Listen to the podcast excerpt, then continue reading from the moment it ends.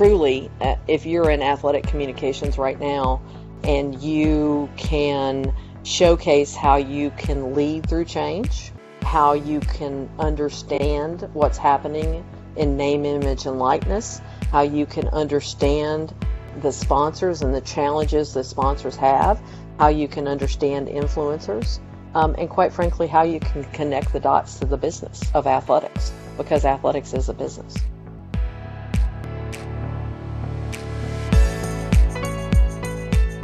Of late, when you think about global trends, our minds immediately float towards COVID. Where is the direction of the vaccine taking us? How is the variant changing? Both are considerations that dominate conversations. Given the length of this situation, which is 560 days plus now, that's when the pandemic was declared. We've all developed new routines, ones that are tied up in getting through the next few hours and not planning for the next few years. And this is a trap for college athletic communications professionals. We've changed our practices to fit the virus. And in doing so, we've ignored taking note of how the world is changing, especially how the world communicates. That's where Leadership COSIDA, presented by Sidearm Sports, comes in because today it's powering a conversation with Bonnie Caver, a 20 year communications veteran. Bonnie is a certified crisis manager from the Institute of Crisis Management and is one of few people in the world to hold an advanced certification for reputation through Reputation Institute. As importantly, Bonnie was the president of the International Association of Business Communicators. So she's going to give us a good platform today by which to learn and gain perspective because the worldwide experience that is going on right now is bringing us all some local perspective, but we need to be thinking about the global over the course of the next decade and beyond. Bonnie's not only president and founder of Reputation Lighthouse, based in both Austin, Texas and Denver, but she has also walked in your shoes, having spent time at Ole Miss as an SID. Bonnie also presented, if you'll remember, at COSIDA at the summer convention a few years ago on the topic of strategic and crisis communications. So, Bonnie, with all that under our belts, let's start at the end and work back. What will college athletics communications look like in the year 2030? you know, thank you for having me, first of all. Um, very happy to be back with this group. Um, I've spent the last 18 months, as you will, really working with companies and CEOs on, as they try to transform and look at insert, uncertainty. And that has been the question, you know, not only what is going to look like next week, but what is our world going to look like in 2030? At the beginning of the pandemic, I read this book uh, called 2030 by Mauro Guillén, and it was a fascinating read at the time, uh, looking at his predictions, but knowing as I was looking at his predictions for five years down the road, they were accelerating and we were doing things now that he was talking about that were going to happen in the future. So, you know, what does 2030 look like? Um, I think 2030 is when we're going to get to the new normal. Everybody wants to say, well, we're in the new normal. I think it's going to be 2030 before we get to the new normal. Between now and then, I don't mean to scare anybody, but we're going to be doing a lot of transforming breakneck speed transforming. Um, maybe 20 plus micro next normals. So we need to get really used to this uh, uncertainty and being able to be feel okay with this instability. Um, you know, I've been speaking a lot lately um, and about this topic and about change and how that impacts communication professionals. And I call my my subject, um, uh, my presentation, uh, "Surfing the Avalanche of Change." And the purpose of that is really to think about how we stay above the water, how we really stay above the snow, and we ride it. Um, not only that, how do we look at the shifts and turns and be proactive as communication professionals as we lead. Hopefully, everybody's got their board tethered to their ankle as they are surfing this avalanche. The avalanche, I would imagine, is going to include a fair dose of technology, specifically AI, whether through the book that you read or what you've gathered over the last two or three years. How does artificial intelligence going to play into this? Well, I'd like to talk broader just about digital transformation. Um, you know, we're already seeing sports articles being written by AI. But what really comes next is the ethics part of it. Um, I spent some time in South Africa talking with communication professionals there, and they're ahead of the game because in South Africa, a lot of the technology we use in North America um, actually is tested there. So they've been using uh, AI uh, to write articles um, from finance to sports, et cetera, for quite a period of time. And they're now addressing what is the ethics of AI. Um, do we say written by a computer? Uh, in the byline. Um, you know, what are some of the things that we're going to do as we move forward? How do we influence that? Where do we make decisions that it's efficient to use AI? Um, how do we you know, we're already doing this right now, right? I ask, um, and I can quicker ask my uh, Alexa bot um, what the score of a football game that I'm not watching is than I can look it up on my phone on ESPN.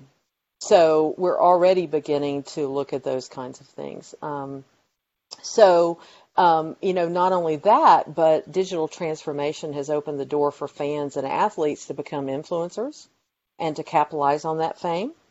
And, you know, quite frankly, name, image, and likeness is only able to be here and be at the level it is um, because of digital transformation. So we're looking at digital transformation really driving true behavior changes. Beyond the AI, you know, how are we watching sports? Um, that's changing.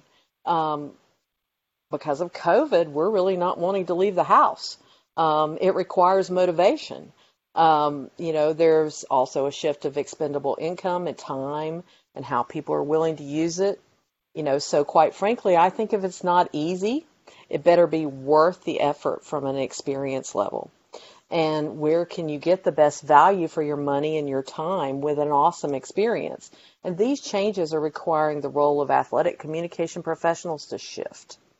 Um, we're going to see an even bigger divide between what I call promotion you know, promoting our events and our athletes, et cetera, are connecting with influencers and strategic communications. And the role we need to shift to do more of is that strategic thinking and problem solving. Uh, we need to do a lot more of that than be focused on the tools.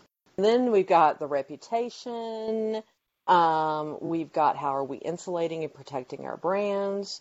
How do we guide these influencers and support our athletes who are building their individual brands? And how do we have those individual brands align with our university? Um, how do we tell stories beyond this wins and losses? And then let's think about our sponsors. Sponsors' roles are changing and they are very focused on purpose. So, how can we help them reach their purpose goals? So across the board, this is a shift not only for athletic communicators, but also for professional communicators, no matter where your industry. Um, it is an opportunity for us to lead this change, to bring people along through this uncertainty, certainly through creating experiences, focusing on purpose, and helping to align to the environment and business goals. I find it a bit serendipitous that we are speaking with you during this time frame because October is Global PR and Communications Month. With that, given your experience, what does global mean when you attach it next to the word communications? Well, um, certainly October is Global PR and Communications Month, and um, that really is a time to celebrate um, our profession. It's a time of awareness and advocacy of the profession. So before I get into the word global, I'd really like for you to just um, uh, take an opportunity to pat yourself on the back and to celebrate what you do. Because as communication professionals, we're not always very good at that. Um, and this is a time to celebrate the work that we do um, and to brag about ourselves a little bit and to tell that story. Um, but to the global piece, um, you know, the around the world in 80 days has now become around the world in eight seconds. And, um, you know, our communication channels are no longer ge- geographically bound, uh, which means your brand is not geographically bound. bound. Um, you know, we've learned that we can watch basketball games anywhere in the world with friends anywhere around the world. Um, our fan base may be global. Our influencers may be global. And that's not just at the college athletics or the professional. Um, you know, when I was in South Africa, my uh, son was playing a preseason high school basketball game, and I didn't want to miss it, and I I got to watch it. Um, my mother, who is in uh, assisted living, has not been able to go to a face-to-face basketball game, but she's not missed one because of Baller TV. She's been able to watch them. So that's really changed the way we do things. Um, this opening, um, I mean, this opens up uh, an infinite number of opportunities, but it also brings a lot of challenges for us as communication professionals. The other thing I'd just like to add is when you put a global perspective on it, you have an opportunity to help solve problems and and to look at how other people are solving problems that you're facing um, in your own little geographic region. Um, especially during COVID, we learned um, from our peers around the world that they may be experiencing the same thing, but they were at a different place. So we could learn from Australia uh, how they were managing crowds at races um, while we were still limiting capacity, but looking at how to bring people back to, to competitions. Um, we could share best practices around testing, around vaccinations, around handling crisis, um, all the way to coming back to work. So it really gave us this opportunity to to look at how those around the world were solving problems. There's a great deal to unpack within the last five minutes of our conversation, and I know it's going to be an unfair question. But if you had to boil it down to an elevator speech, What's the one thing that you've learned since March of 2020 through all of this when it comes to communications? Be flexible. Be transparent. That's not one word, that's a lot. But, but really and truly, um, you know, I think um, we, we, uh, we like to plan as communication professionals. And um, and and you know with our leadership our leadership likes to plan right? They like to know what's happening and when it's happening. Um, and this has just blown up in our in our faces. So we may have you know you may have been planning to go to uh, uh, you know a whole team of a basketball game and then you find out that your team you know three of your team members have covid and you've canceled the entire basketball game um, which means no but no fans are in the stands, nothing's you know the event's not happening. Um, this gave us uh, a year of being fluid and flexible, which uh, in hindsight actually is a very good thing for us as as communication professionals because it puts something in our backpack that we now can rely upon and we now know how to operate in that atmosphere um, sometimes we we've talked about agile and being agile for a long time, and we didn't really want to want to move to that because it was hard. Well, we've now moved that way. So now it's time to to roll back, keeping that flexibility and that fluidity in, in mind, and how can we bring the strategy back into it? You've got a pretty stout acumen when it comes to crisis management, sort of as a follow up to what you've learned since March of 2020 given all that we've experienced politically, socially, even with mental health, how do you advise our listeners to create strategy, though you still have to be flexible? Because there could be a movement, there could be a march, right? There could be almost anything when you wake up in the morning that you did not expect by about midday. So again, being strategic in your crisis management, but still having to be on a bit of a swivel because your day could go 365 degrees. 360 degrees because 365 is not a number. well, you know, I think one of the challenges with that is um, is taking the time to be strategic, and um, that is very difficult um, to do when you are sitting here with a already full plate and you're saying, eh, I don't really have time um, to be strategic. I don't really have time uh, to sit down and make these plans. what you really don't have is you really don't have the time uh, to have this interrupt your day. Um, and when you think about it, and you think about how much uh, this change is, and these disruptors, as you will, are coming into your day and disrupting your day, taking the time to be strategic first are, are really, really important, and they'll help you. Um, but one of the other things is is how do you get get to that point? How do you schedule that time? And um, you know, sometimes you have to have some help, um, you know, and some outside help to to help you. And whether that's in creating a crisis plan, whether that's kind of doing your own strategy, whether that's looking at how you re look at your work your workflow and what you're doing and how you're spending your time. Sometimes having an outside view helps. And, you know, I say from a crisis perspective, having someone outside to help you with a plan, one, um, they, they bring in and ask questions you don't even know to ask because they're used to it. Two, you have a lot of blinders on and biases that you don't even know because you're in it and you live it every single day. Um, you know, you don't have the benefit of looking at other industries. Um, someone who comes in as a consultant has looked at a lot of different industries. Um, sometimes it's hard to get your leaders to listen to you and to say, well, this is what we should do. I mean, to be honest, I've walked into rooms and said something and then then my my partner, you know, I'm the consultant, I have a partner who's in-house and after the conversation they say, you know how many times I've said that? But now Bonnie's brilliant.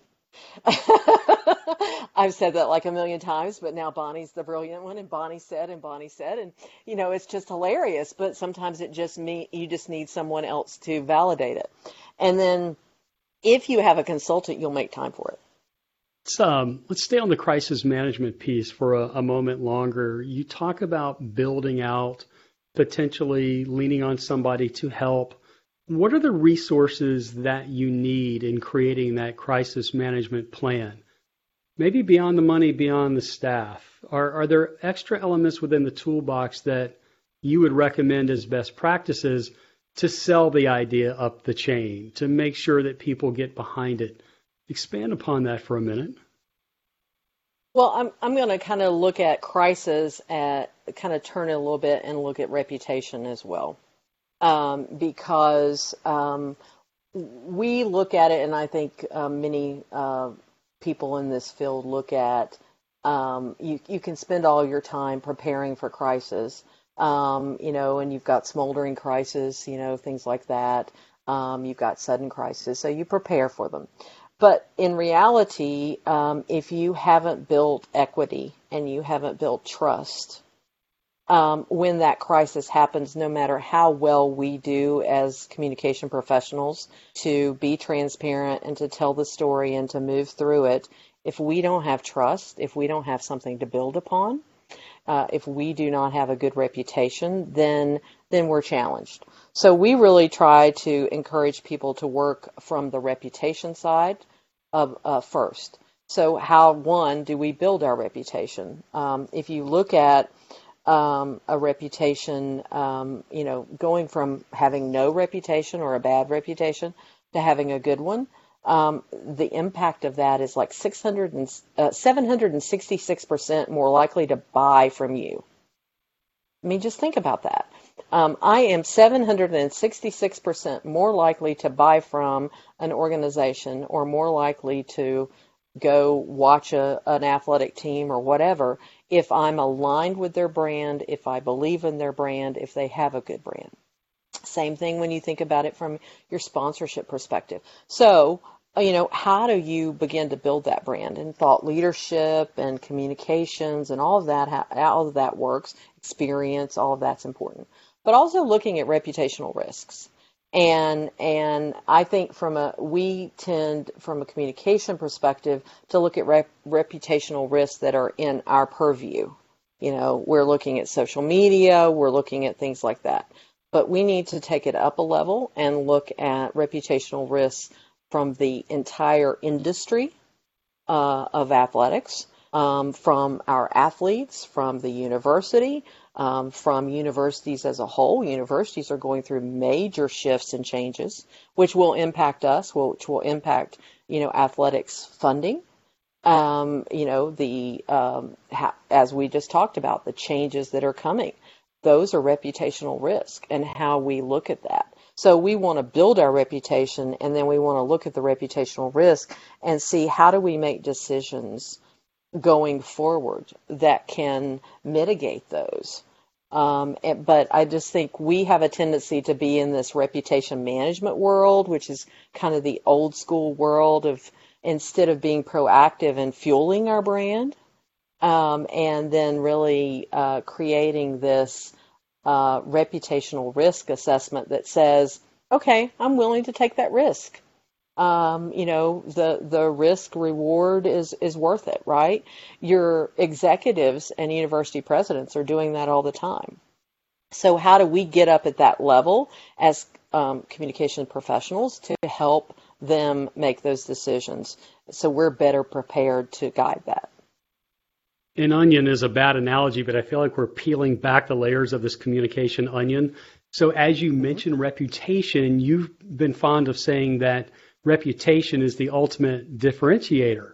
So, as a communications professional in the college setting is working to build that trust, how does he or she know that they are changing to have their reputation be that differentiator? And how will it be that they know that they've gotten to that place? I know it's probably constant maintenance, but at some point in that evolution, how do you know that you have created that difference? You know, I think um, that difference probably has changed in the last 18 months.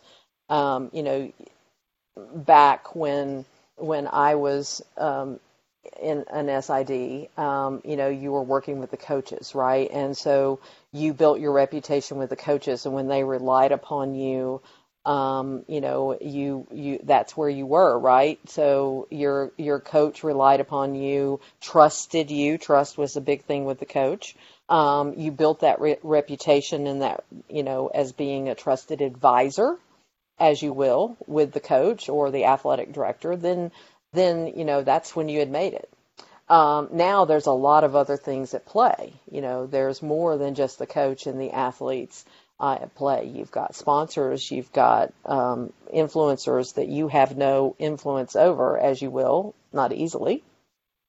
So it really now becomes, um, are you a cost center? Or, you know, and, and quite frankly, we saw athletic budgets uh, cut significantly. We saw sports information, media relations, athletic communications disappear at major universities or, or shrink or move. Um, and so it's, are you a cost center or are you a value center? And so when we're building our brand as individuals, in, as communication professionals, individuals across the world, whether it's in athletics or it's in healthcare or it's in energy, um, we're really looking at how do we how are we creating value and becoming a value center and for that we have to connect to business we have to connect to the business um, and and business goals uh, so that's when I talk about stepping back up to what are the what are the pain points? What are the things that your athletic director is dealing with? We see tons of change that is coming our way, and um, we can help and be that best friend of the uh, the leaders um, to help them lead through that change. So we've got, uh, you know, if I think um, truly, uh, if you're in athletic communications right now, um, and you can showcase how you can lead through change, how you can understand what's happening in name, image, and likeness, how you can understand um, the sponsors and the challenges the sponsors have, how you can understand influencers, um, and quite frankly, how you can connect the dots to the business of athletics, because athletics is a business. If you boil that down, that makes it sound like that that's a that's a thought leader, right? That's somebody right. that is proactive as opposed to reactive. Right. And I think there's a difference between a thought leader and an expert. So you can be both. Um, an expert is someone who knows their stuff, right?